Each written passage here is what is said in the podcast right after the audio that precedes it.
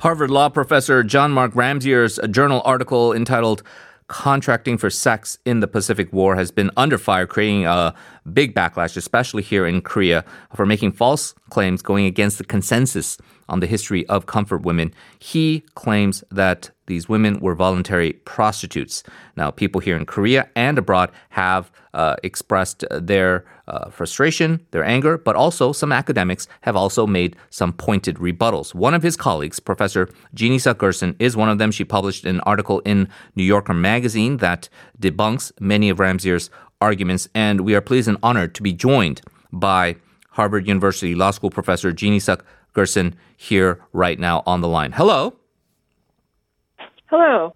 Professor, thank you so much for uh, joining us. Um, so, when you were approached to write uh, this article for the New Yorker, could you just tell us the process, what it was like, and, and uh, how you came to your conclusions? Yes. Um, well, I decided to write about it because I um, I teach at Harvard Law School, obviously, and my my colleague uh, Mark Ramseyer had published this article, several articles on Korean comfort women, and I was told about it by my students who who uh, were Korean, and they knew about it because their relatives, I guess, had told them that it was front page news in South Korea mm-hmm. already. It ha- it had not yet reached the United States.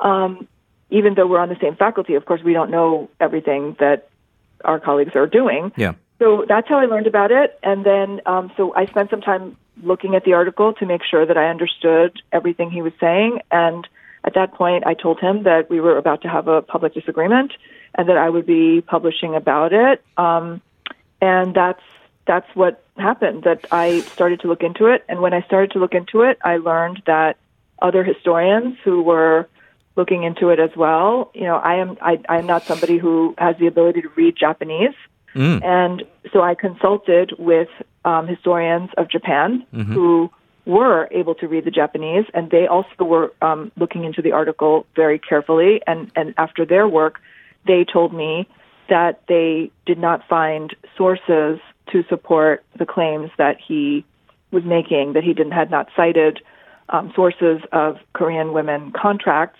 for comfort women work, that the contracts that he did uh, cite in his sources were uh, with Japanese women, um, and that he had somehow made the argument about the voluntariness of Korean women contracts and, and the content of those contracts um, without any sources being available um, to reveal what those contracts might consist of. And so I think the scholars who looked into it, the historians, concluded that there was a problem um, in that the regular scholarly standards were not being uh, met in, in this work.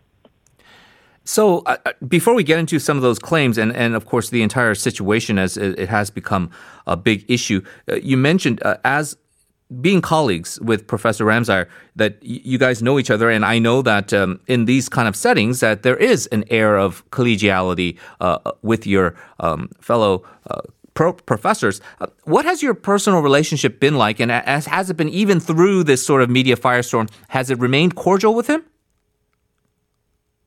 Well, um, Harvard Law School is a big faculty, and and I can't I can't say that I have daily contact or even weekly contact or even monthly contact yeah. with many uh, colleagues because we there are many of us, and so I I only knew Professor Ramseyer very slightly. Okay. Um, and so I, in terms of, I know him better now because I, I've certainly talked to him more in the past month than I ever had before because I was working on this article about his work and I wanted to make sure that I kept him apprised and make kept him informed about what I was doing. And so I just as a colleague I, I didn't want to spring it on him or yeah. surprise him. I I at every point I many, many times, you know, reached out and said, Okay, here is what I'm doing. I'm writing for the New Yorker. I am. I'm, this is these are the things I'd like your comment on. He did speak with me um, once on after I told him I was writing the article, but um, in,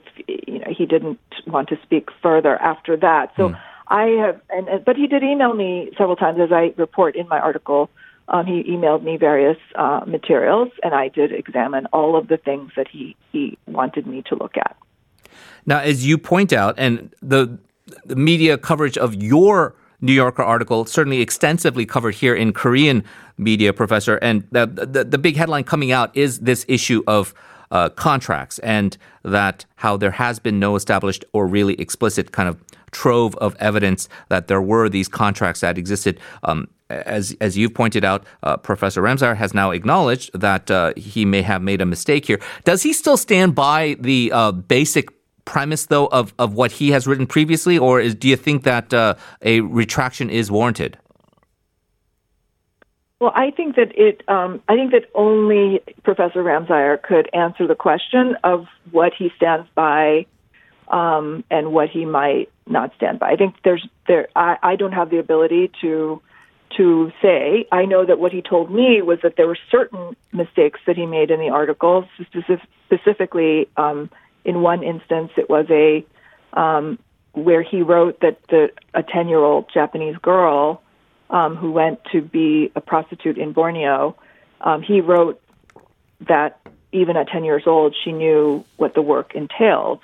Um, and the historians who looked at the source, the actual source that he cited, found that the source said the opposite. And I think that that was a problem that they found um, in f- multiple instances in that article that mm-hmm. the source that was cited said the opposite or was c- contradictory to what he claimed in the statement uh, in the article. So I think that that was one of those things. And um, so in that instance, he knew that the the scholars had found that um, that discrepancy, and he did say to me in an email that he had also now checked the source and that he had made a mistake there. Right. Um, that that that that's about the extent to which um, I know about his acknowledgement of mistake. I don't I, I don't have reason to um, express an opinion on whether he, you know, stands by the article as a whole, or um, or still uh, still stands by the argument that it ultimately makes.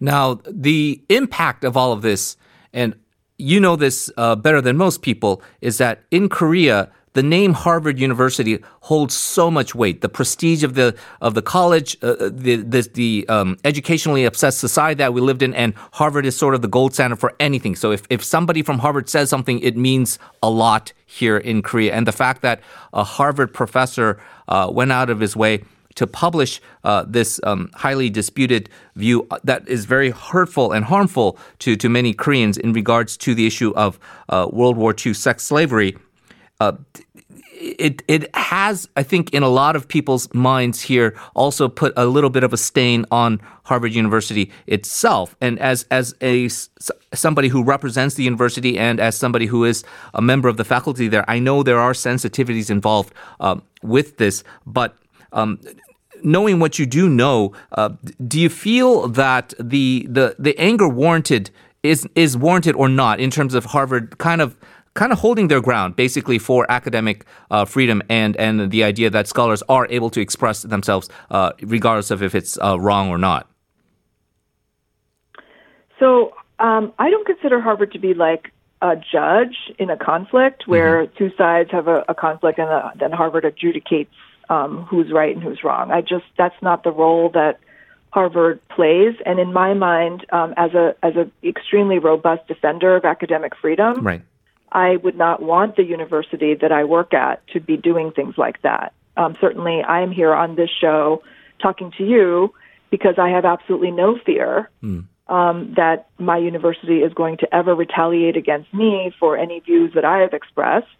Um, and that's the kind of protection that I think that all, all academics ought to have. Right. And so it's really it's not a problem of of um, expressing an opinion that's extremely offensive to many people. I don't think that, that the university should have anything to say about that.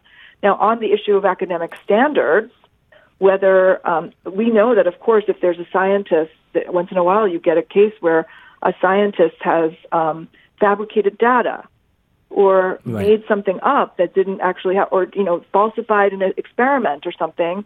And those are very serious uh, breaches of academic norms, and those are serious things for which um, one can suffer penalties from the university itself.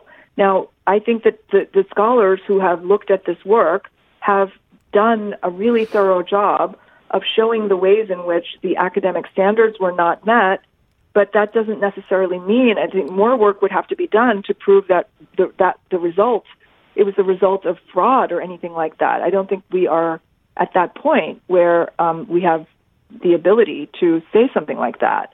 So I guess what I would say to the listeners is that I just don't think you should treat Harvard like um, a kind of judicial uh, forum mm-hmm. that is going to make a decision about whether someone expressed an offensive view. I very much believe in academic freedom, and I do think that um, the you know if if the if there was a view that's offensive to Koreans or offensive to Japanese or offensive to any group, um, that that's you know people can disagree with that.